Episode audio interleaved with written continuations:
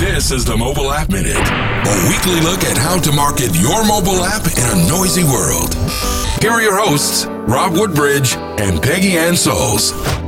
Welcome back to another mobile app minute. With an estimated 28 million active iOS and Android devices, South Korea is one of the biggest and most attractive markets for app developers trying to gain a foothold in Asia, and I think that's an understatement. It also helps that it is home to smartphone makers Samsung and LG. It's also the number one market for the Samsung Galaxy Note. Korea is at the forefront of app adoption and innovation. Little wonder that App Analytics Flurry has declared Korea the first connected device market in the world to approach saturation.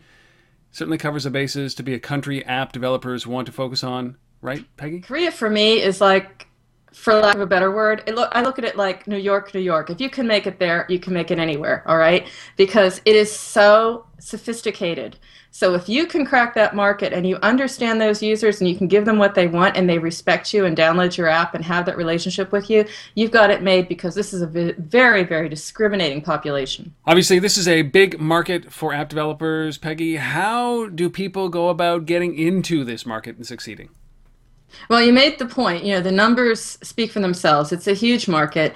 Um, but what I love about it is also that it's an addicted market. It is addicted to apps. That's a really big point because they don't just use them, they really use them. They download them. In fact, uh, App Annie, it was pointed out that Korea, uh, the US and Japan are actually the biggest markets for games, game spending. But it's not just about games. I always want to say that because I wrote, you know, Apponomics, it's about primarily about games, but it's about all apps. So, you know, keep in mind they're addicted to the to using apps, and if you hook them, they will become addicted to using your app. It's a very also loyal uh, market for that matter. Okay, what are the downsides? We know the numbers are big, we know they're addicted. Okay, fragmentation, as in CJK, China, Japan, Korea, it's a fragmented market. So that means, again, in this case, the good news is um, Android is popular, Google Play is not. So go figure, right? So it's not Google Play, but it is the Android stores that belong to mobile operators, and very, very key that belong to the mobile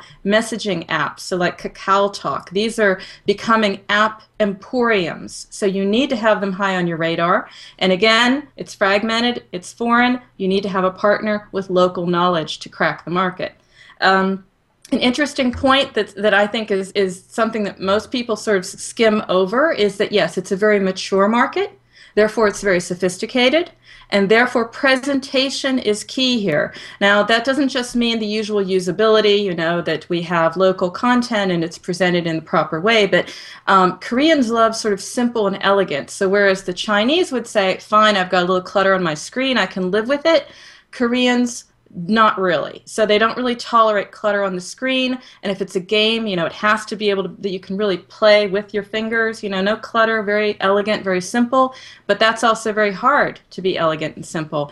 Um, the last point that I want to bring out is that uh, also uh, you need to be, in a sense, determined here because you may think at the very beginning that um, you know your app isn't going to make it because it's maybe not the kind of app that people get addicted to. So yes, it is a very big market about games, um, but at the same time, they love messaging. They love camera apps. You know, it could be that your camera app will hit it big there, and all you need to do is really just have the determination to try. So it's you know it's a global app market, and um, this needs to be on the radar.